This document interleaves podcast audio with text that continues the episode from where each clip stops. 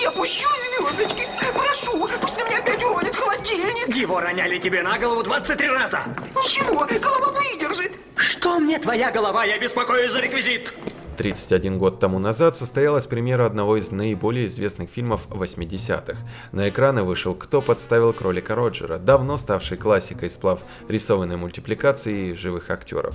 По случаю юбилея в прошлом году этой прекрасной ленты я решил рассказать про 8 интересных фактов из истории ее создания. Судя по всему, это был Роджер. Мой крольчишка довольно неважный водитель. Любовник он лучше, чем шофер? Попал в точку, остряк. История знаменитого фильма берет свое начало еще в 1981 году, когда Гэри Вульф опубликовал новеллу «Кто зацензурил кролика Роджера». Не буду врать, я ее не читал, но, судя по доступным описаниям, сюжетный и по тональности первоисточник очень сильно отличался от итоговой картины. Новелла была мрачнее и отчасти даже представляла собой достаточно жесткую сатиру на детективный жанр. «Кто зацензурил кролика Роджера» был совсем не похож на будущий фильм, но, как это часто бывает, продюсерам просто понравилась сама идея сюжета, в котором живые персонажи действовали вместе с анимированными. Руководство студии Disney посчитало, что подобный фильм может как-то вдохнуть жизнь в ее стагнирующее подразделение мультипликации, потому купила права на новеллу. В последующем сценаристы полностью переработали сюжет. Из первоисточника в итоговый фильм попали лишь какие-то основы сюжета и две, при этом самые знаменитые, фразы. «У меня желание 50-летнего и возможности трехлетнего» и «Я неплохая, мистер Вэллиант, меня просто такой нарисовали». А ты дамский угодник. С запросами у меня порядок, да возможности подкачали. Да, тяжело тебе. Слушай, Валянт, наш кролик невиновен. Он не убийца, уж я-то знаю. Мы давние друзья. Согласись, Валиант, дело воняет, как вчерашний подгузник. Погляди. Роберт Замекис предложил свои услуги компании Disney еще в 1982 году в качестве режиссера кролика Роджера, но он быстро получил отказ. На тот момент в активе Замекиса было всего два полнометражных фильма, и оба тогда с треском провалились в прокате. Дисней не собирался доверять многомиллионную постановку человеку, не имеющему ни одной финансово успешной ленты. К счастью для Замекиса, производство кролика Роджера вскоре застопорилось. Подбив смету, продюсеры оценили бюджет постановки в огромнейшие по тем временам 50 миллионов долларов.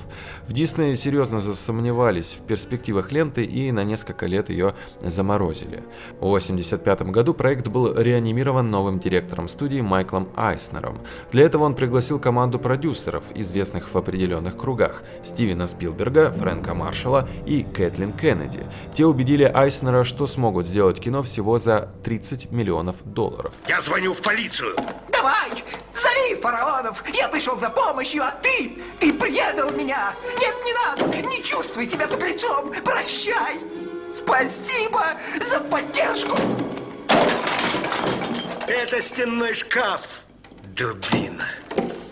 Предложение снять фильм получил Терри Гиллиам, но он отказался, мотивировав решение сомнениями возможности снять это кино. Позже Гиллиам честно признавался, что все дело заключалось лишь в его лени и нежелании вникать в показавшиеся весьма сложными технические детали. Сейчас он весьма жалеет о своем решении. Вскоре на экраны вышла «Назад в будущее», которая окончательно изменила статус Замекиса с режиссера-неудачника на создателя одних из самых главных хитов своего поколения. Спилберг предложил ему снять кролика Роджера. Конечно же, Земекис, не раздумывая, согласился.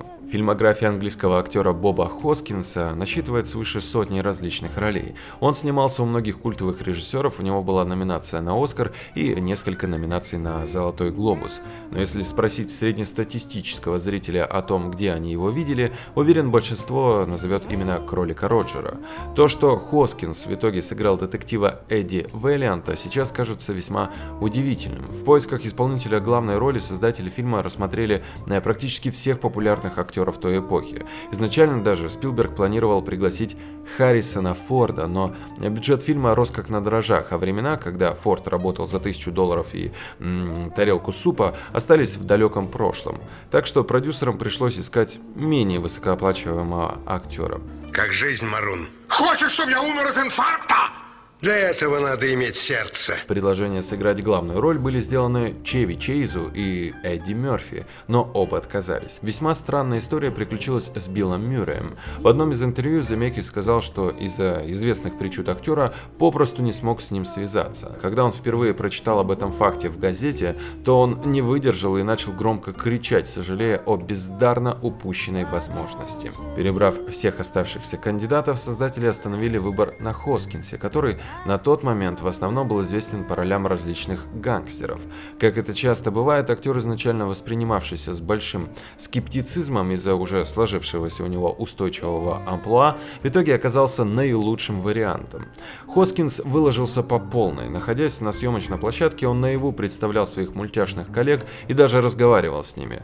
Сам Хоскинс употреблял в отношении своей рабочей методики термин галлюцинирование. К концу съемок актер стал страдать от самых настоящих галлюцинаций, начав повсюду видеть мультяшек. После выхода фильма ситуация не улучшилась. Например, маленький сын Хоскинса на некоторое время перестал разговаривать с отцом, обидевшись на него, что он не позвал домой никого из своих мульт-коллег. Чтобы прийти в себя после завершения работы над кроликом Роджером, Хоскинс почти год не снимался в кино. Мой клиент мистер Марун. Да, мы с ним беседовали. По словам Маруна, кролик разволновался, увидев некие фотоснимки. Кролик говорил, что так или иначе они с женой будут счастливы. Это верно? Не помню. Я вам не стенографистка. Эдди, не выступай, это все-таки судья. Не старайтесь, лейтенант. Судя по запаху, этот субъект грубит с пьяну, не так ли? Еще один лицедей, без которого сейчас невозможно представить кролика Роджера, это, конечно же, Кристофер Ллойд. Но и он тоже был далеко не первым кандидатом на роль судьи Дума. Первоначально продюсеры хотели позвать на роль другого Кристофера, Кристофера Ли, но он необдуманно отказался от предложения. Также известно, что создатель устроили прослушивание Тиму Карри, но тот перестарался и так сильно вжился в образ, что показался слишком пугающим для роли. Еще бы, потом он сыграет клоуна Пеннивайза в фильме фильме «Оно». В итоге Земекис позвал фильм хорошо знакомого Кристофера Ллойда. Что интересно, изначально предполагалось, что свита судьи Дума будет состоять из семи хорьков, что являлось пародией на семь гномов, а у него на плече должна была сидеть м -м, хищная птица. Но эта задумка оказалась слишком сложна для реализации с точки зрения мультипликации, поэтому от нее отказались. При просмотре фильма можно обратить внимание, что Кристофер Ллойд ни разу не моргает в кадре. Это известный киноприем, который помогает помогает усилить чувство того, что с персонажем определенно что-то не так, и его стоит опасаться. Также делает и Энтони Хопкинс, ни разу не моргая, в фильме «Молчание ягнят». Нашли кролика? Не волнуйтесь, босс! У нас всюду уши! Город под колпаком! Никуда не денется! У вас нет предположений, где мог спрятаться кролик, мистер Валиант? Как насчет Акапулько? Сан-Паулу? Говорят, в Найроби сейчас самый сезон. Как это пугало попало в судейское кресло? Обычное дело. Подмазал кого нужно. Скупил голоса на выборах. А, что это? Помнишь, всегда считалось, что мультика нельзя убить? Да. Ну а Рок нашел средства. Скипидар с ацетоном и бензолом. Иначе говоря, сироп. Я поймаю кролика. Буду судить, приговорю и его. Хоть Роберт Замекис и являлся режиссером всей картины, созданием анимационных фрагментов занимался совершенно другой человек. Известный мультипликатор Ричард Уильямс. Чтобы добиться максимально реалистичного действия, он придумал три основных правила, с тех пор вошедшие во все киноучебники. Как можно чаще передвигать камеру, чтобы мультперсонажи не выглядели нарисованными на заднем плане, максимально использовать освещение и тени, и делать как можно больше совместных сцен мультипликационных и живых персонажей. Съемки фильма начались в 1986 году, а завершились спустя 7 месяцев. Постпродакшн занял еще примерно 14 месяцев. Чтобы люди и мультяшки органично смотрелись в кадре и актерам было как-то попроще играть, создатели использовали ряд методов от а, держащих предметы специальных устройств до изображавших впоследствии нарисованных героев полноразмерных кукол. С последними связана забавная история. Случайно забредавшие на съемки зеваки видели резиновые куклы и приходили к выводу, что мультяшки в фильме будут выглядеть именно именно так. На основании этого некоторые газеты даже напечатали сенсационные статьи о том, что ленту очевидно ждут большие проблемы, потому что у нее весьма убогие спецэффекты. В реальности же все приспособления и куклы затем заменялись анимацией. Она была полностью рисованной. До начала использования CGI оставалось еще несколько лет.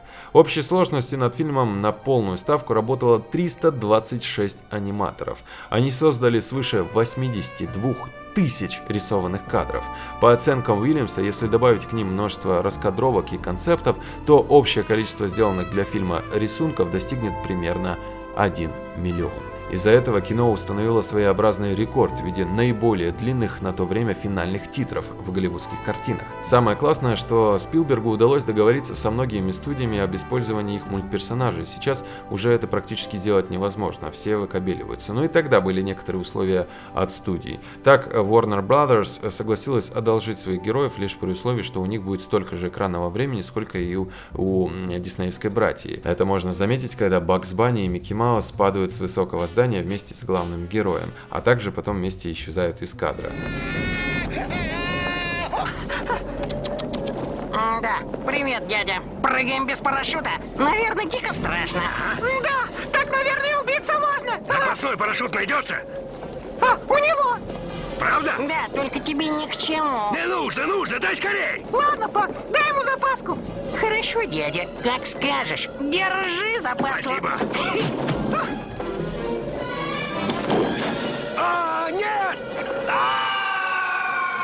О, бедняга. Да, ну ей мерзавчик. Как я уже сказал, основной причиной запуска кролика Роджера в производство стало именно то, что Спилберг и его компания убедили Айснера, что смогут сделать кино за 30 миллионов долларов. Это, мягко говоря, оказалось значительным преуменьшением.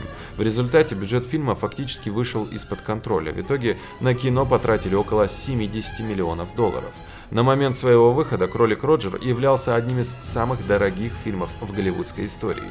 Руководство Дисней ощутимо занервничало. Когда боссы отсмотрели снятый материал, то забеспокоились еще сильнее. Они сочли, что в фильме содержится слишком много сексуального подтекста, что расходилось с семейным имиджем компании. Однако Замекис на отрез отказался что-то менять в своей картине. Благодаря покровительству Спилберга у него имелась такая возможность. В результате было принято решение выпустить фильм в прокат под баннером Touchstone Pictures. Ощущение надвигающейся катастрофы усилилось после тест-просмотров. По словам Замекиса, на него позвали в основном молодых людей в возрасте 18-19 лет.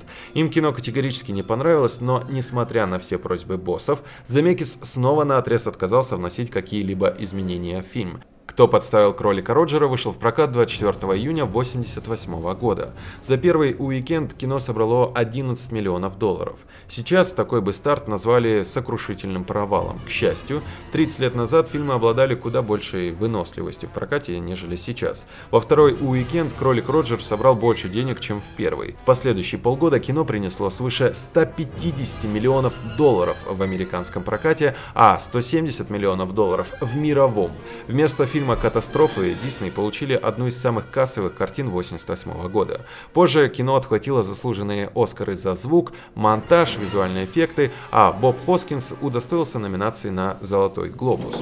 А ну, остро колись! Где кролик? Не видел. А что у тебя там? Грязные носки. Понятно, Валя.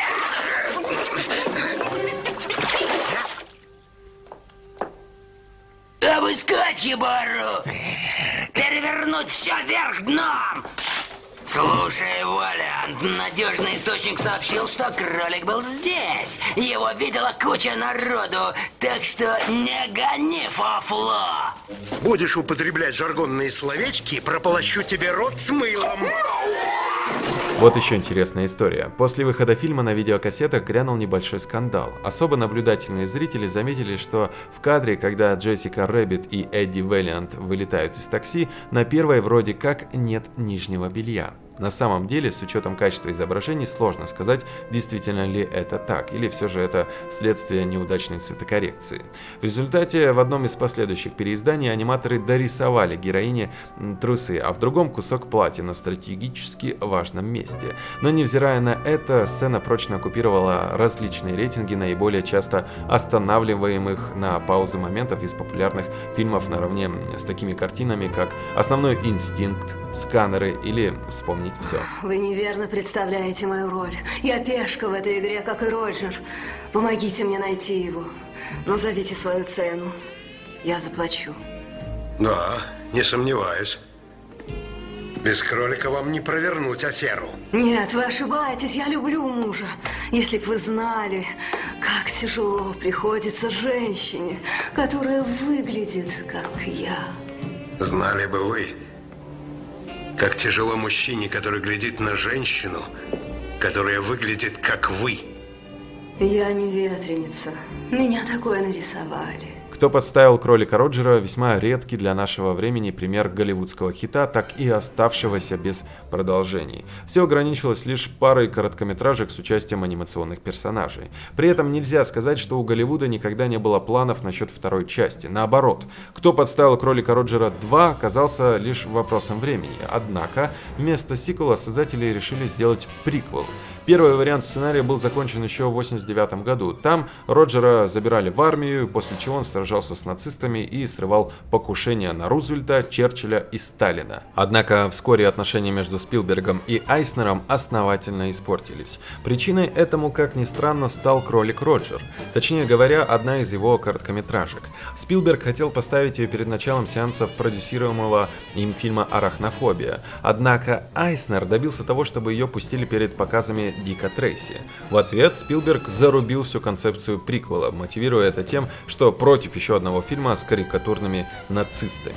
Через некоторое время проект был переработан. Предполагалось, что фильм будет рассказывать о карьерном пути Роджера от звезды Бродвея до голливудского актера. А поскольку за прошедшее с момента выхода оригинального фильма время технологии визуализации сделали огромный шаг вперед, анимация персонажей требовала нового подхода.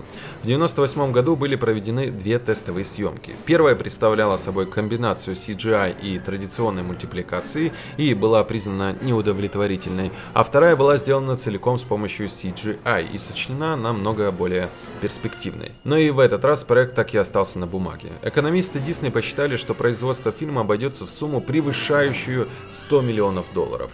Майкл Айснер решил, что вкладывать такие деньги в приквел ленты более чем десятилетней давности слишком рискованно, и вместо него сделал ставку на два предполагаемых хита 140-миллионная «Планету сокровищ» и «Перл Харбор». В итоге первая с треском провалилась, а кино Майкла Бэя хоть и отбило бюджет, но собрало э, заметно меньше ожидавшегося. Мультик убил моего брата. Мультик? Нет. Вот именно, мультик.